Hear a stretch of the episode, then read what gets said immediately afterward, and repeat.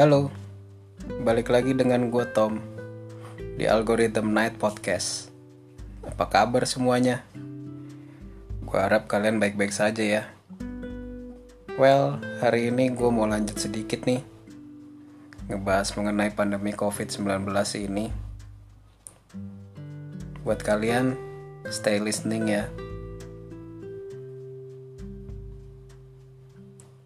Gue mau nanya, sebenarnya seberapa pengaruhnya sih buat kalian dengan segala keterbatasan yang ada saat ini?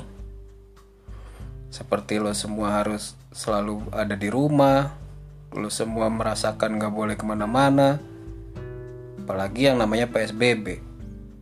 Mau gerak ke sana susah, mau ke sini susah, mau mudik apalagi. Yang ada disuruh puter balik lo semua tuh ada yang kena dampaknya nggak sih? Gue punya fakta menarik nih mengenai pandemi ini. Kalian masih beruntung kalian di Indonesia. Coba kalian di Inggris, bahkan di negara Eropa.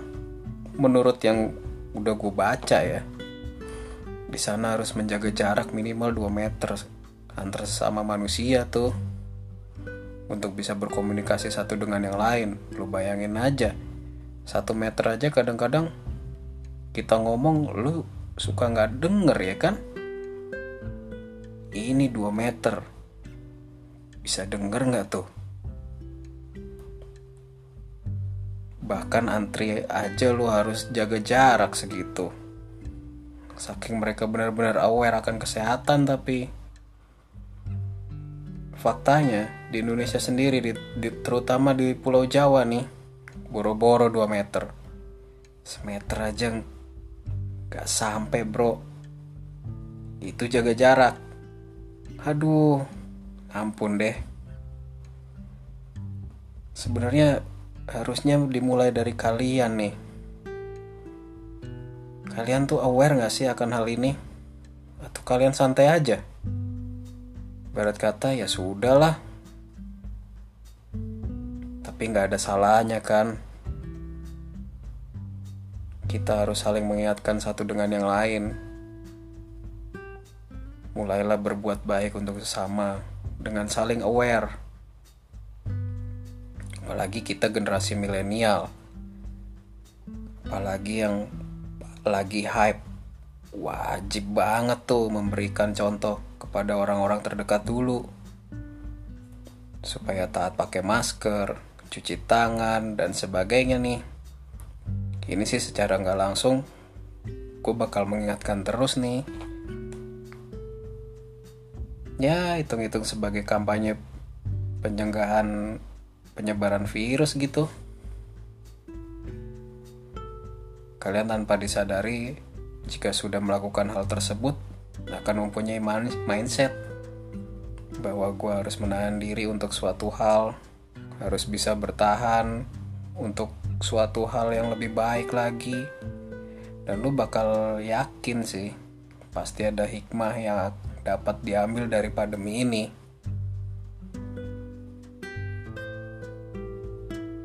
Gue mau sedikit berbicara apa sih yang berpengaruh dengan mental kalian sebagai kaum milenial ya.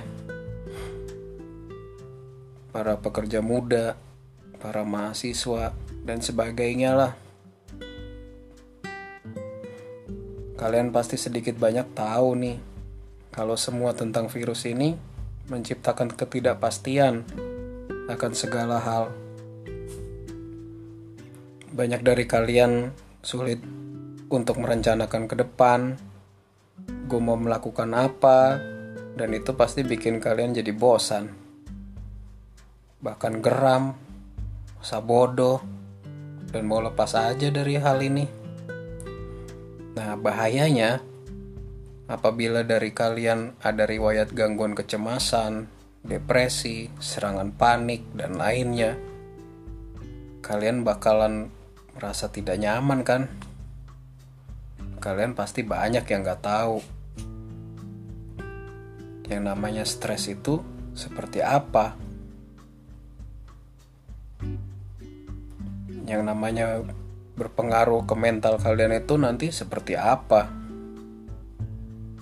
Kalau ngomongin stres, gue ada kutipan nih dari sumber informasi. Kalau pada saat kalian stres, kalian akan selalu aware dalam arti kalian akan dalam ada tuh dalam mode mempertahankan diri.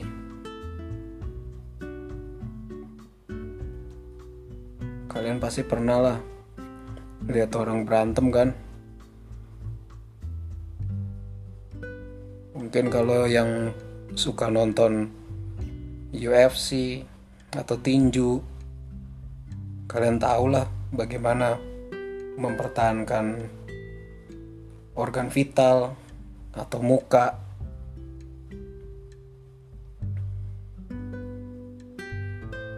yang stres secara alamiah memicu respon tubuh untuk bereaksi menghadapi ancaman. Ketika menghadapi potensi bahaya, sistem saraf simpatik otomatis berada dalam mode mempertahankan diri. Hal itu dikontrol bagian otak yang mengendalikan emosi bernama amigdala. Saat stres, amigdala mengirimkan sinyal marah bahaya ke kelenjar hipotalamus di dasar otak. Hipotalamus lantas memberikan kode pada kelenjar adrenal untuk melepaskan hormon stres, kortisol dan adrenalin. Begitu hormon tersebut lepas, otot di dalam tubuh otomatis jadi tegang. Ketegangan otot itu berfungsi melindungi diri dari cedera.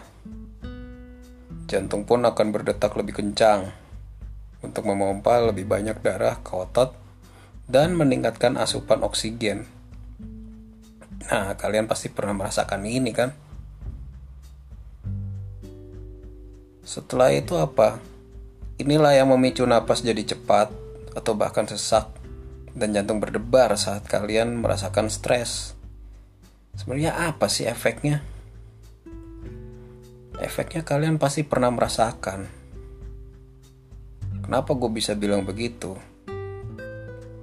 Karena pasti kalian sudah merasakan stres sebagai contoh ya. Kalian para pelajar nih. Atau mungkin para pekerja yang dikejar-kejar deadline dan segala macam. Sekalian suatu saat lupa akan sesuatu. Mungkin kalau pelajar lupa membuat tugas dari guru ya kan atau dari dosen kalian sebagai mahasiswa dan bahkan pekerja mungkin lupa membuat laporan yang harus disampaikan kepada atasan pasti kalian akan kalang kabut kan? Pada akhirnya apa?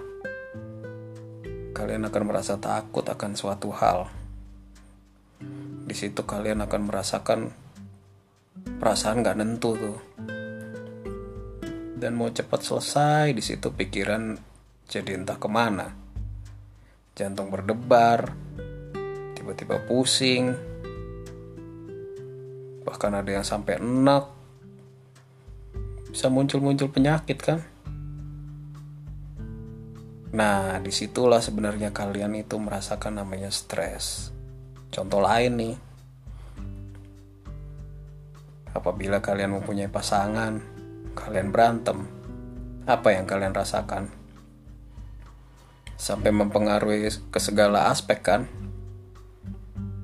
Kalian gak mau makan, gak mau minum, gak bisa ngapa-ngapain, bahkan muncul perasaan-perasaan bersalah. Di situ level stresnya biasa aja. Biasanya sih kalau sudah mulai memuncak, namun belum akut. Kok belum akut? Jangan sampai ya kalian stres akut. Karena itu sama aja kalian membunuh diri kalian sendiri. Ingat, Tuhan menciptakan manusia dengan segala hal yang baik. Maka jagalah segala pemberiannya. gue bakal kasih sedikit tips nih buat kalian meminimalkan stres menghadapi pandemi ini. Yang pertama, kalian harus pintar memilah informasi seputar wabah. Jangan kalian telan mentah-mentah tuh informasi yang nggak bener. Teknologi kan udah maju nih.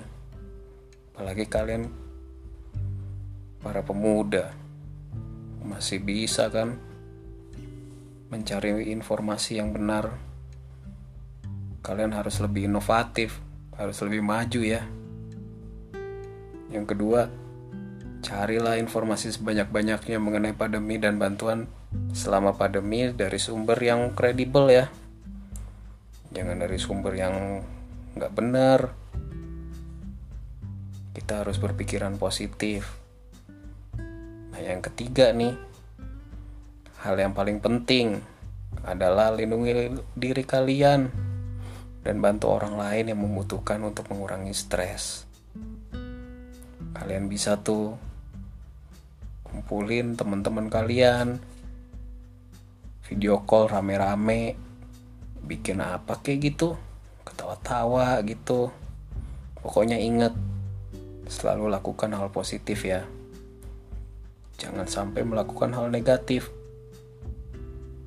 pesan gue nih buat kalian ayo kita bareng-bareng lakukan hal positif di rumah aja ikuti himbauan pemerintah jadilah pemberi jadilah pribadi yang kreatif buat para pekerja yang terdampak kalian bisa mencari alternatif berbisnis bisnis rumahan mungkin. Kalau punya kendaraan bermotor kenapa kalian tidak bisa memanfaatkannya? Kalian bisa buka jasa antar barang.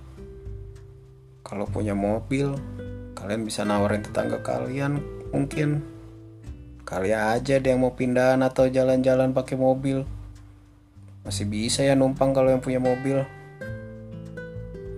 buat kalian kaum milenial janganlah kalian gengsi akan suatu hal hilangin deh gengsi-gengsinya untuk sekarang ini saatnya kita bersatu padu, kuat melawan pandemi ini, biar cepat kelar dan berjalan normal kembali. Pada kangen kan liburan, jalan-jalan. Gimana coba rasanya lebaran di rumah aja? Gak ada jalan-jalan. Gimana coba rasanya sekolah? Gak ada lulus-lulusan. Wah, kalau gue sih udah gak enak banget deh. Tapi gimana ya? Harus ngikutin kan? Keadaannya seperti ini. Well, podcast gue malam ini gue kelarin di sini dulu deh. Besok malam akan ada pembahasan yang menarik lagi nih. Cara kreatif memenuhi kebutuhan harian saat pandemi. Dan ini gue alamin sendiri. Mau tahu? Tungguin besok ya. Selamat malam. Gue Tom dari, dari Algorithm Night Podcast. Izin out, keep safe and keep healthy. Good night.